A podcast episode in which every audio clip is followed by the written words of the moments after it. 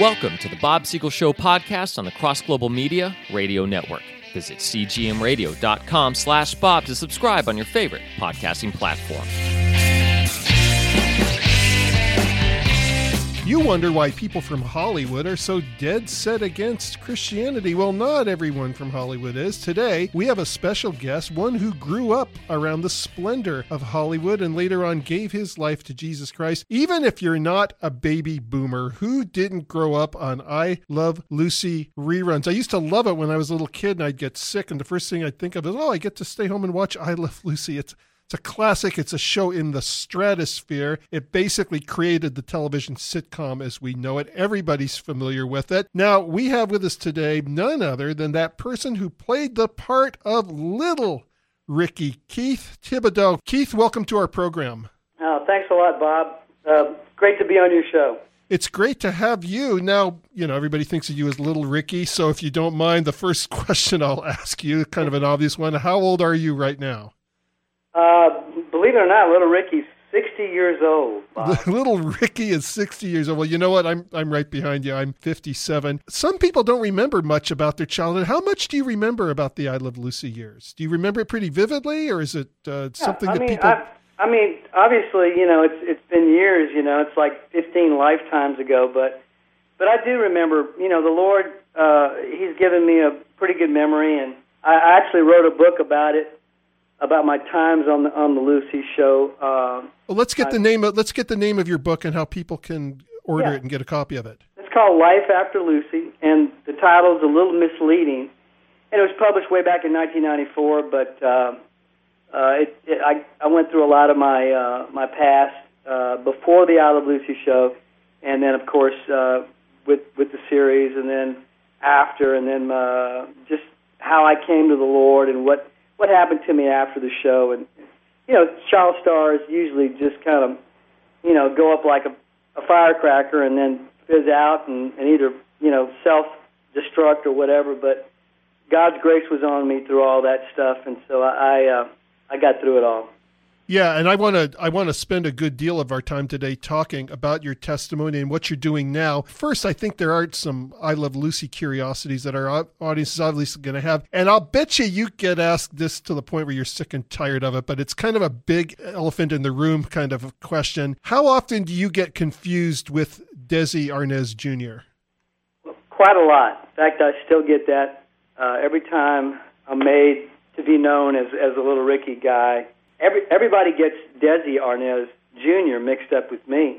Yeah, well, now if it'll make you feel any better, I did hear Desi Arnaz Jr. interviewed a few years ago, and he has the same problem. They mix him up with you. I remember him saying one time, everybody thought I could play the drums because the kid on I Love Lucy could play the drums. So it, it works both ways, I guess. Well, yeah, I mean, and, you know, what what makes it more confusing is that he did play the drums later on. He was in the the pop group Desi, Dino, and Billy. Oh no, I didn't know that. He did go on and learn the drums later. That's Oh yeah, yeah. I mean, he's a very pretty, pretty, pretty accomplished drummer, and and so th- there's a lot of similarities uh, between us.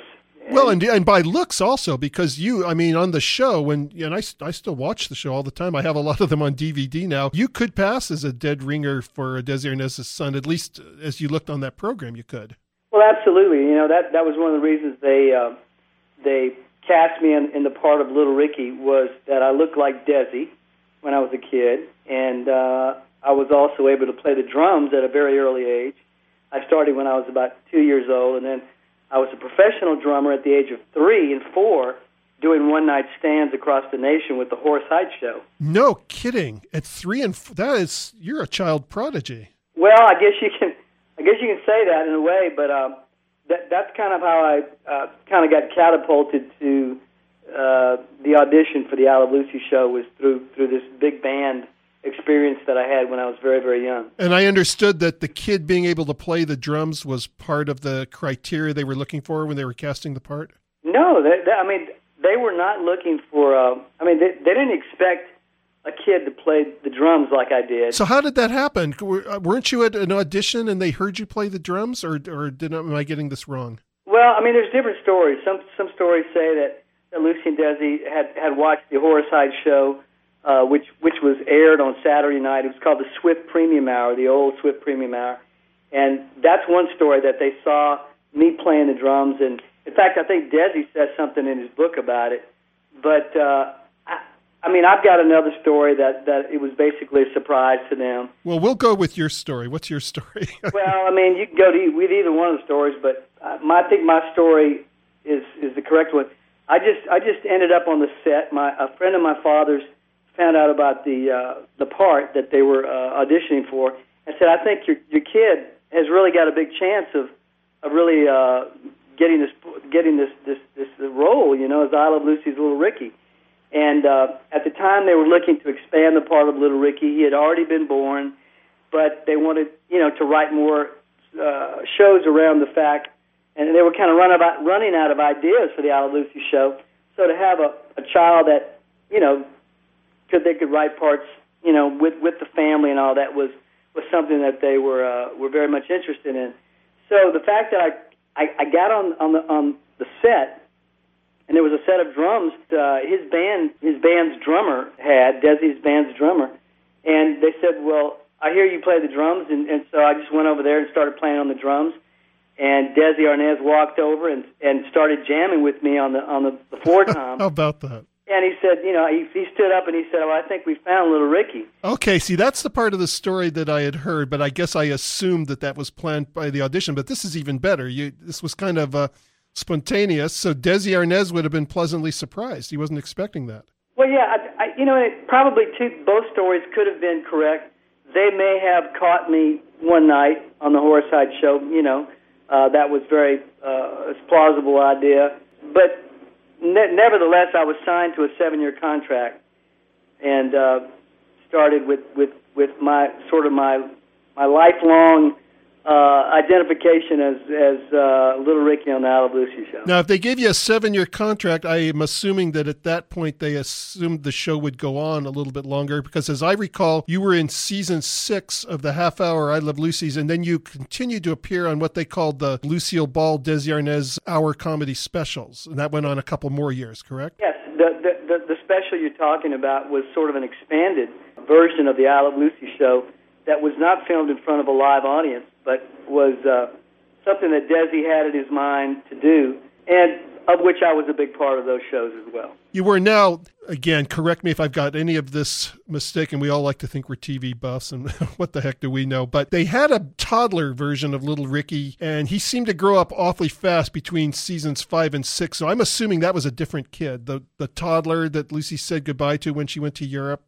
Yeah, I mean, for the for the Lucy buffs out there, there were uh, uh, there was there was a set of twins that played the infant Little Ricky when right. he was first born. Uh, it was either the Simmons twins or the Mayer twins. I think the Simmons twins played the toddler, and then there was another set of twins that, twins that played the, the toddler, and then all of a sudden, like you said, the little Ricky kind of jumped up a little bit. Yeah, that, that would look a little too. And yet, it's interesting. They they sure did a good job casting because that other kid looked a little bit like you too. I mean, they did a pretty good job with this.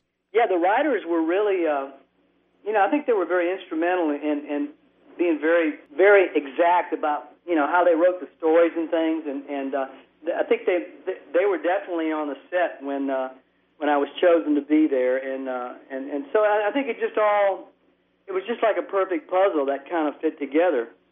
Now, uh, now Keith, as I understand it, Lucille Ball in real life did get pregnant with um, who was to be Desi Arnaz Jr. So they decided at that time to make Lucy Ricardo pregnant also, and that's one of the reasons why you get confused for Desi Arnaz. Yeah, and actually, the funny thing about it was when when the little Ricky character was born, even if it was going to be a girl, they still had they still wanted it to be a boy. So they were getting they were getting.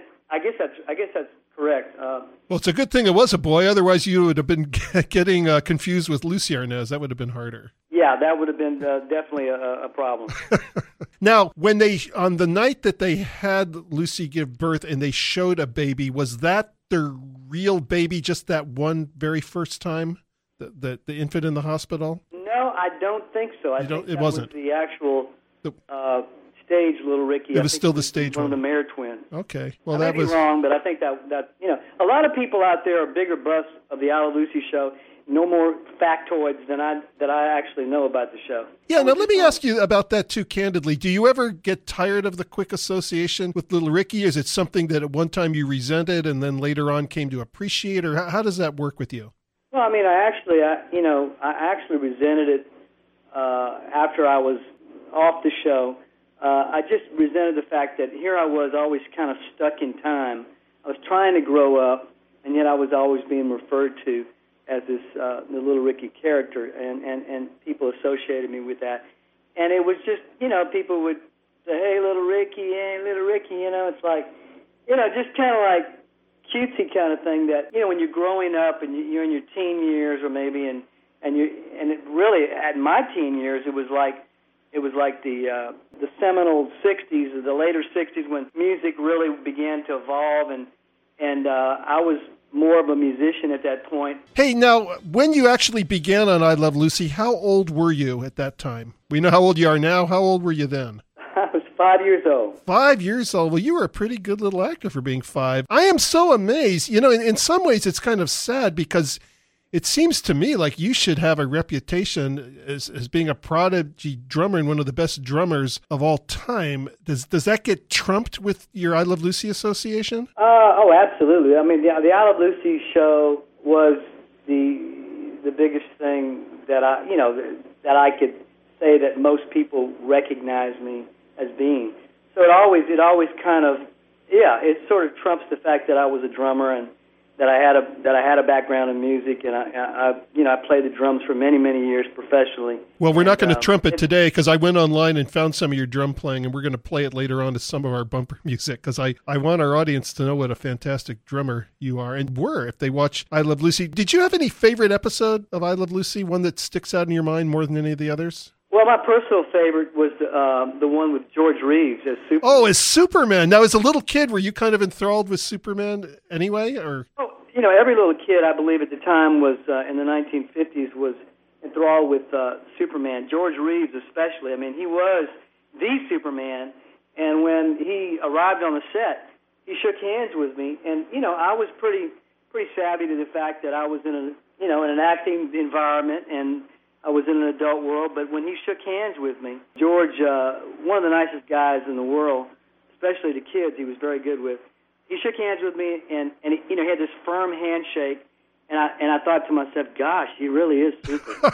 that must have been so much fun. That must have been just an absolute thrill. Uh, it was a, it was a trip, man. Now, how there well? were other things like the Maurice Chevalier show. Oh, you know, now that's one of my favorites, and I don't think it's as well known of an episode because the Lucy Desi comedy hours were not shown as much. But that was a wonderful. uh, You guys, you can even just go on YouTube and watch this, folks. I took a look at it the other day. At first, it shows Maurice Chevalier singing to some chorus girls, and then it's followed by Desi Arnaz, and then Little Ricky comes out with some young girls singing the same song, and they're singing Valentina, an absolutely delightful number. Yeah, that's a trip. I mean, I do a little I do a little drum thing in the beginning, and then then I do the little uh, a little Frank Sinatra type, uh, and Desi and I and, and Maurice Chevalier.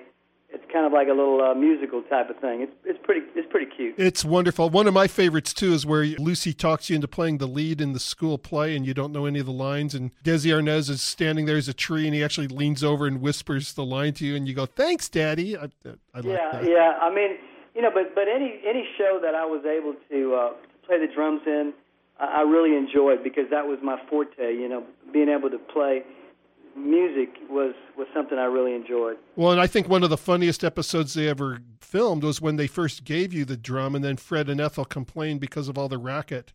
Yeah, that was drove them crazy.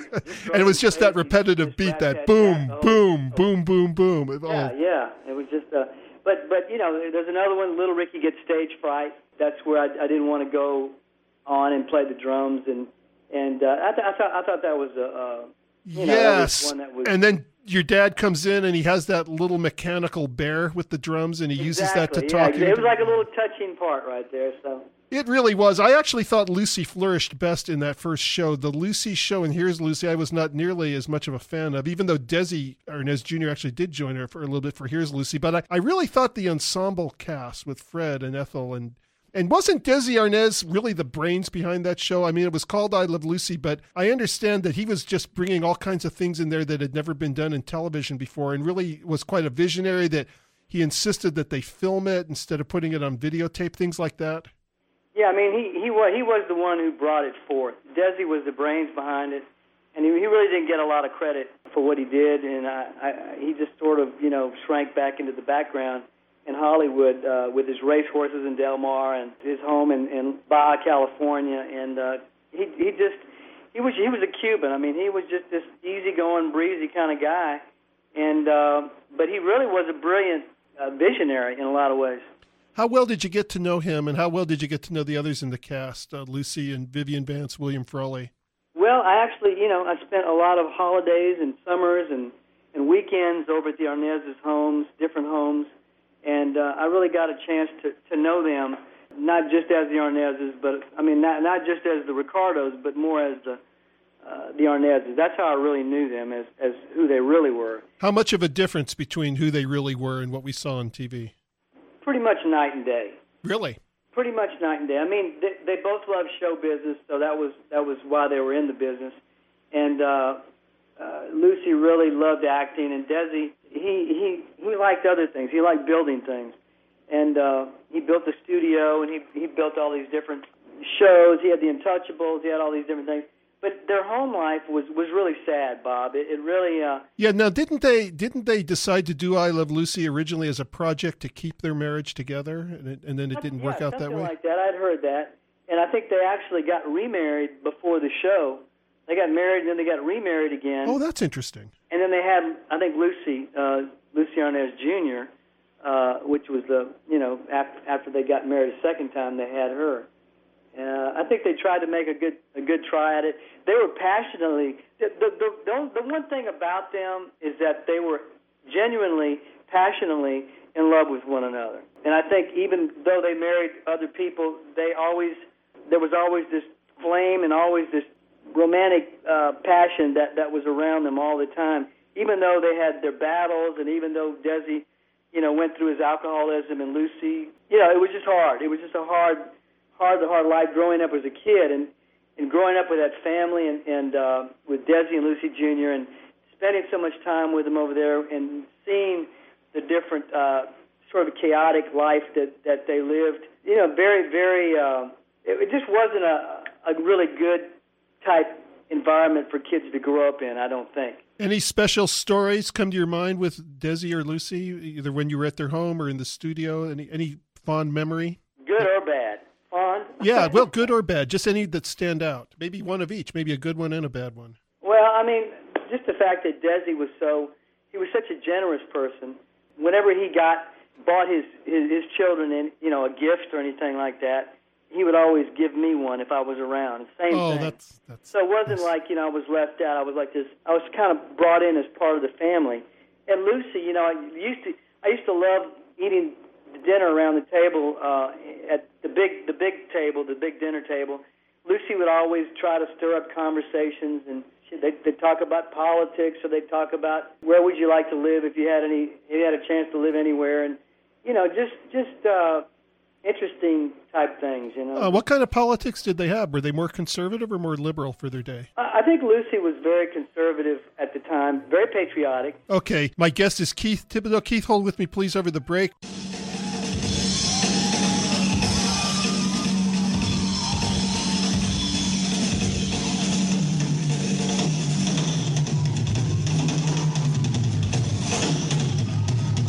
That fantastic drum playing that you're hearing is from Keith Thibodeaux, and he was able to play drums even when he was four years old, also known as Little Ricky and I Love Lucy. Keith, welcome back to our show. Thank you, Bob. You know, we were talking about Lucy's political leanings. You know, when I knew her, I think she was more on the conservative side. And then later on in her years, I believe she began to either lean left or was completely liberal. Okay. What about Desi and his politics?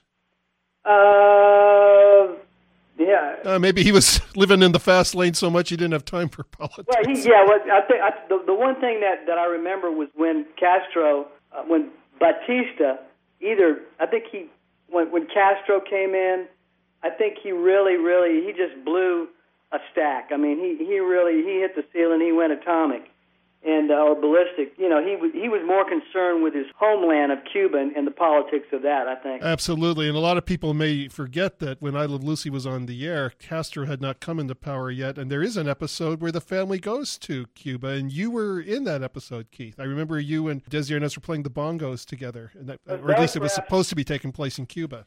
Yeah, that was perhaps the most famous one. It was the Babalu episode. Yeah, yeah, it was it was really something. Now, what about uh, William Frawley and Vivian Vance? Did you get to know them very well too? Uh, they were they were like real workhorse actors from from way back. I mean, weren't they, they had, an old vaudeville act originally? Exactly. I think yeah, they had some background in that, and uh, they were just great per- people to work around, and really, I mean, just fit those roles perfectly as Fred and Ethel. I mean, they were they became Fred and Ethel as much as I was Little Ricky or Lucy was Lucy Ricardo and Ricky Ricardo. They were absolutely hilarious, and they added so much to the show. Now, I heard that they didn't get along too well, but that that added to their good chemistry on screen. Any truth to that? I, I believe there was a little, uh, a little, uh, a little of that going on. In fact, you know, you could feel feel some of that. But as a kid, you know, I wasn't really uh, in on too many of the subtleties. I, I could feel that, you know, if there was any tension in the, in the atmosphere, but. Uh, but they, I think they had pretty much resolved some of that stuff by the time I got on the show because maybe it was the fact that I was on the show and that they couldn't really, you know, air their their differences. You oh, know? Oh, they might have been decent enough. Well, you know, I think to a lot of people listening right now, it is heartening to know that Desi Arnaz and Lucille Ball provided kind of a home atmosphere for you. That's really nice to hear. I want to get to know you also, though. I know obviously people want to rush in with the I Love Lucy questions. What kind of home life did you come out of? What What was your life like before I Love Lucy? Very young. I know you're on I Love Lucy when you're five, but were your parents there on the set with you? How did they feel about you being in show business? What was it like going to school in those days? Yeah, well, it, I mean, those are all great questions. My my dad um, was pretty much the the guy in my life uh, in Hollywood. He he he pretty much had show business in his heart. My dad passed away, I guess, about six months ago. Oh, I'm sorry to hear that. Sounds like you were very much. close was, to uh, him. he was 83 years old, but uh, you know, my mother stayed at home. I was the oldest of six kids, and we were raised in a, a religious Roman Catholic family. I went to Roman Catholic schools there in in, uh, in West Hollywood, and uh, and then eventually in uh, North North Hollywood and Sherman Oaks. So I was raised in that kind of environment. My brothers and sisters did not have any uh, background in, in, in show business or, or, or worked in show business. I was kind of like the oldest and also the one who was kind of like the attention was put on, at least uh, you know when when when the TV stuff came up. But uh, my my family was you know eventually, like I said uh, in my book, my dad and mom divorced, separated when I was 15 years old, and uh, I'd left the Lucy show and I I played a little a little bit part on the on the Andy Griffith show. And I remember It was another seeing you on the Andy Griffith show too. You were one of Opie's friends. I saw you in several episodes. Exactly, and, and that was a real fun show to do as well. Did Got you do any know, other uh, television Ron or and uh, and Andy and and uh, and Don, uh, just just really great people to work for. I'll bet Uh, they were. Was was that your only other foray into television, the Andy Griffith show, or did you do any other series? I, I did some things like I did some uh, guest things on the Route 66. Remember the old Route 66? Oh yeah, yeah, of course. Let's see, the Joey Bishop show, the Dinah Shore show when she had it. And Wow. I played on that show, uh, a, a, a big band number. Uh, the Bill Dana show. I um, remember that. That was a short-lived show, but I remember that Don Adams was on that program before he was even in Get Smart. That's exactly right. The uh, Shirley Temple Playhouse with Shirley. With, oh, of course. A lot of people don't know that the grown Shirley Temple has done things, but she used to do the Shirley Temple Playhouse every week. Yeah, and um, so that, but but but but the Andy Griffith show was was uh, I did about twelve episodes of that, and and that was the last episode that I did was a, an episode called Look Paw, I'm Dancing, and in it I was in it, and we were trying to learn dancing for the for the little elementary school dance sock hop or whatever you want to call it, and uh, and I was kind of chiding Opie because he couldn't he wouldn't want to he wouldn't dance and uh, that was the very last episode I did uh, as far as a TV show, primetime in Hollywood, before I actually moved back to Louisiana.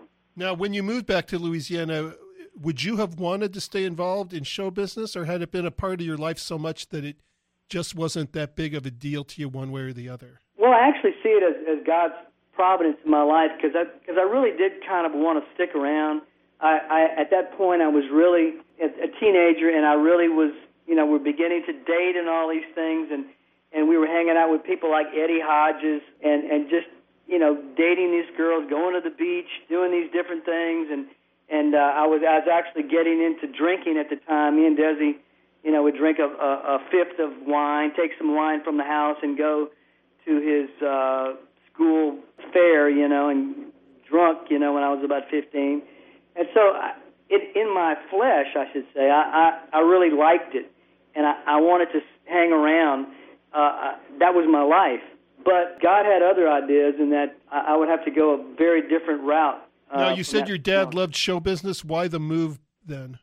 Well, the move was because my parents separated. Okay. My dad lost his job at Desilu Studios because he had had an affair with a secretary, and Lucy uh, actually terminated his job. Now that we are a Christian show, we haven't talked much about Christianity yet, but I know that right now you are running a Christian ballet company that's very unique, especially when you consider the fact that the church has been afraid of dance for the last 2,000 years and they're just now catching up. I'd like to hear first a little bit about your testimony, what led you to Jesus Christ. I know you brought up a, were brought up in a Catholic background, but it sounds like some other things happened to make you really solidify that relationship for itself. And then after that, more about what you're doing now in the present. Yeah, like I said, I was raised in a religious Catholic, uh, Roman Catholic background. My parents were divorced. That really shattered any kind of uh, idea of who I thought God was, and uh, I, I really blamed him for for what had happened with my mom and dad, and really, you know, shook my fist at him and said that, uh, you know, you you could have stopped this, and why did you let this happen? My whole life was was crashing down. Uh, we had to move back to Louisiana from California, and um, basically, I was um, I was thrust into a, a downward downward spiral which which the the late '60s, you know, with the drugs and the sex, drugs, and rock and roll, the the the, uh, the hippie, the whole hippie thing, you know, the long hair uh, was just coming in, and so the drugs and all that uh, be, began to be a part of my life in, in high school, la- latter part of high school, and then in college I began to play music professionally in a, in a bigger way, and really began to be depressed. And and uh, what was really known as being clinically depressed right now I began to be suicidal in in, uh, in in my behavior and my thoughts, and I would hear voices in my head telling me to throw myself out of the car at you know 125 miles an hour down the interstate. Wow, wow. Things like this that that you know, like kind of like a, a child star nightmare type of thing. That yeah, that's about. a that's kind of a typical story that we hear from a lot of television child stars, isn't it? It, it is, but but really, Bob, unless unless God had intervened in my life, and it was through, through the prayers of my mom, she began going to a, a charismatic meeting in uh, in Lafayette, Louisiana, and uh, started praying for me. Began to invite me to the meetings and, and so on. And I really, for that first time, I went to these meetings and and uh, sort of got shook out of my uh, my junk. That, that, that, and I just began to see that God is who He really says He is. Jesus is the light of the world is the way, the truth, and the life, and no one comes into Him, you know, to the Father except through Jesus. And uh, and I began to see that His Word is true, and that His Word is like a treasure that was uh, that that's hidden in the ground, and that unless you, you know, unless God gives you the the ability to see it, it it's basically veiled like it is to the to the Jewish people. That's today. right. Left to our own devices, we would never go seeking God. Exactly. God drew me, uh, Bob, and and he had mercy on me and he had grace and he I cried out one night in my suicidal terror at the at that point and uh, I cried out to God and I said, "Lord, if you're real, save me. Take me out of this thing and I'll serve you." And uh you know, he he he heard that prayer, prayer of desperation.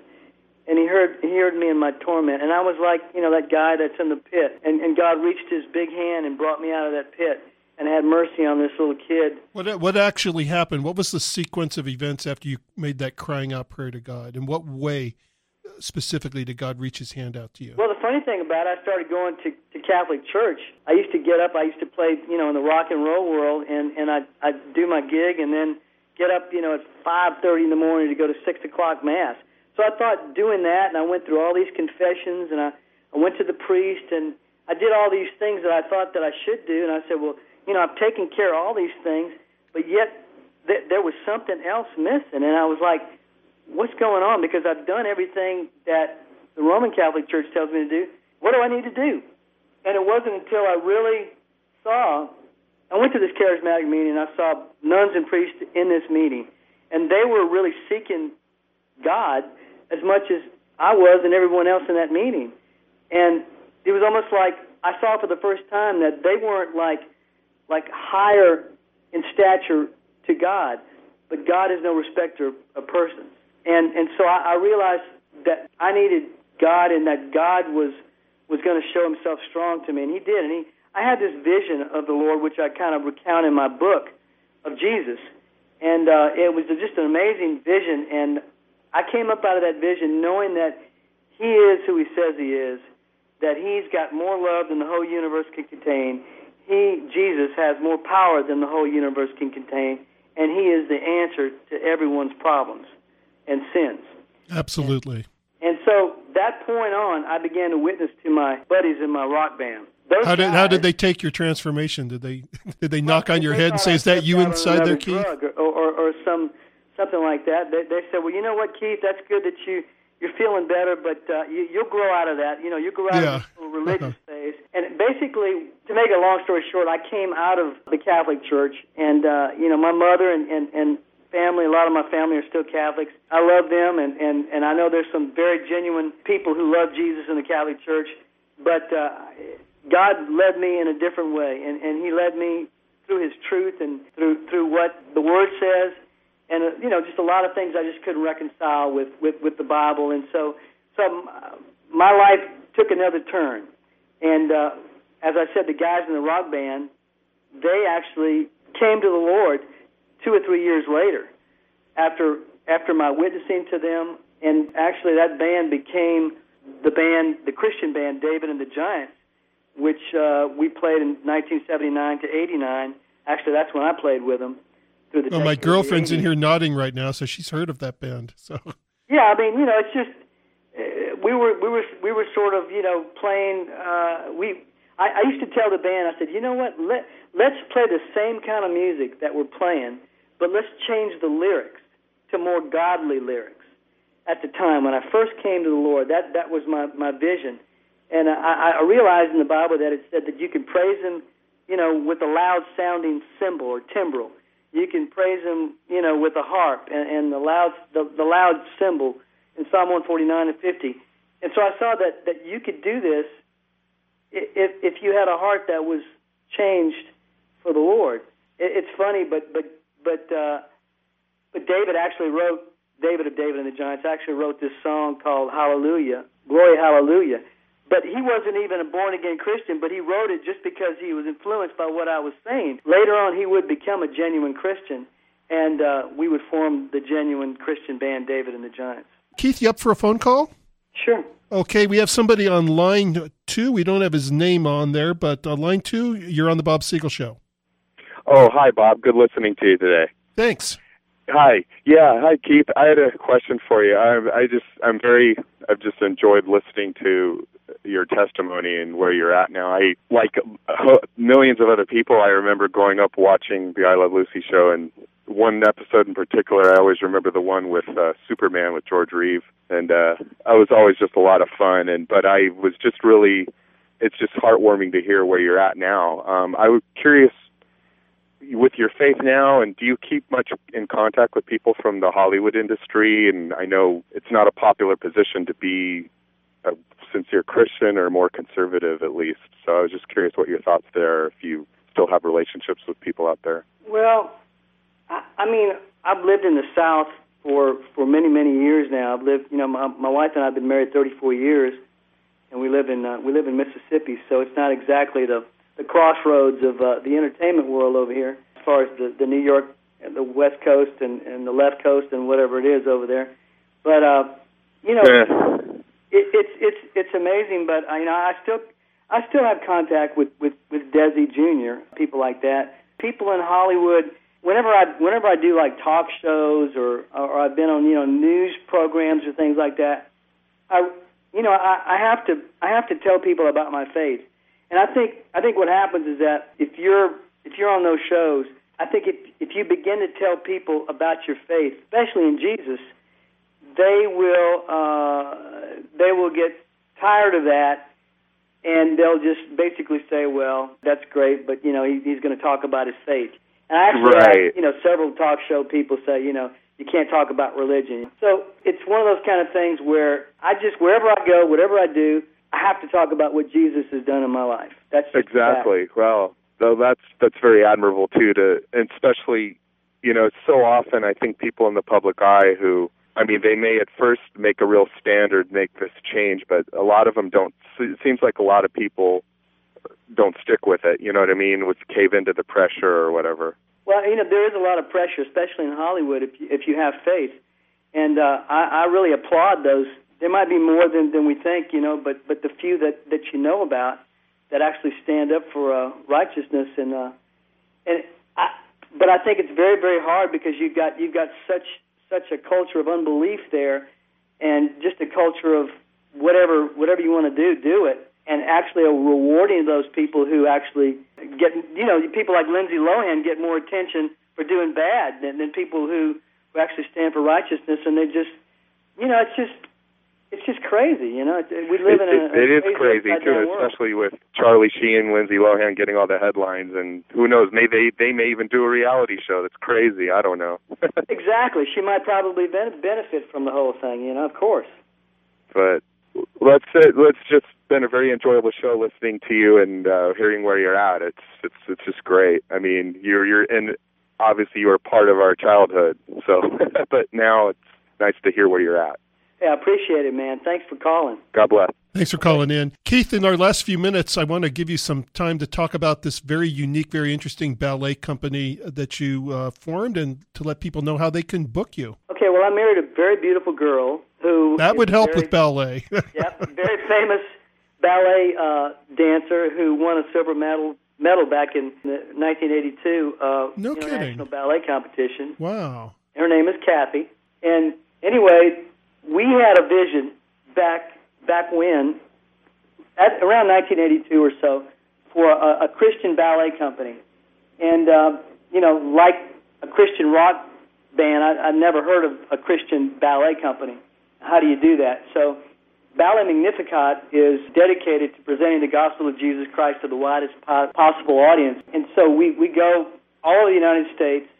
We go internationally. In fact, we've got a, a, company in Honduras right now that's there for eight days, and, and uh, we've got another company going to uh, to Europe for about a month in uh, April May time period. We were just in um, in California uh, with one of our companies, the Alpha Company, San Diego and Escondido. And let me say, I saw their performance. What was it called? The one that you did that was based on the story of Moses? Uh, deliver us. Yeah, sensational. And I, I haven't been a big fan of ballet. I've admired it, but I was uh, so pleasantly surprised that evening. And of course, hearing the beautiful music from Prince of Egypt was an extra treat too. But they are really worth seeing, folks. You want to bring this group into your church.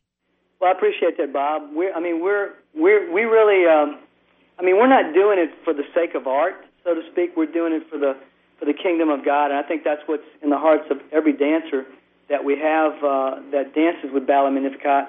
And Kathy and I, you know, we really believe that it's a biblical mandate for us to to dance, to, to praise His name with the dance. And so we do it in an excellent fashion with uh, really professionally trained dancers of high caliber. That's what it's all about. It's all about presenting gospel themed ballets, biblical themed or stories. Keith, are you mostly in the production end of this? Or are you doing any hands-on directing here? Well, mostly I'm the executive director. I take care of the business aspect and the scheduling and different things like that. But I also travel with the Alpha Company and my wife. My wife is still dancing, and she's amazing. At 54 years old, she's still dancing like these lead roles and dancing right there with the young 19 and 20, 25 year olds. You know, it's, it, it's just amazing how God's preserved her.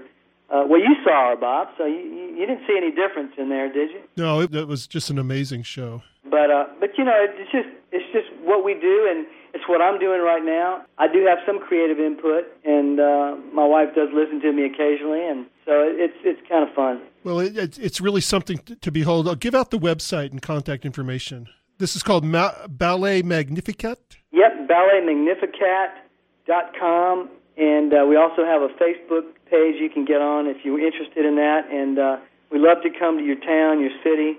No church is too small, no uh, no venue too big, you know. Uh, but we just we're not a bunch of prima donnas and people like that. We, we really have a heart for, for people and a heart for the gospel. In the time that we have left, Keith, just a lot going on in our country right now. Any thoughts as a Christian about our future, where we're headed as a nation right now? Bob, as you know, and, and probably all the audience knows, I think we've actually passed the point of no return in this country, and I, I think we've passed the point of of salvaging what's going on. So you believe we have persecution headed for us as Christians around the corner?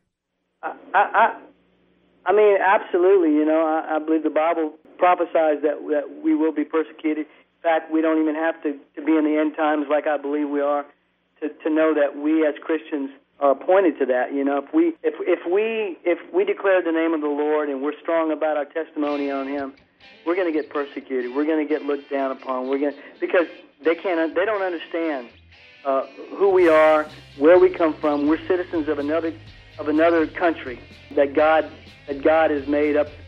Uh, we're, we're citizens of New Jerusalem, so we, we are aliens. The Bob Siegel Show podcast is a production of Bob Siegel and Cross Global Media. Visit us online and subscribe to the show at cgmradio.com slash bob.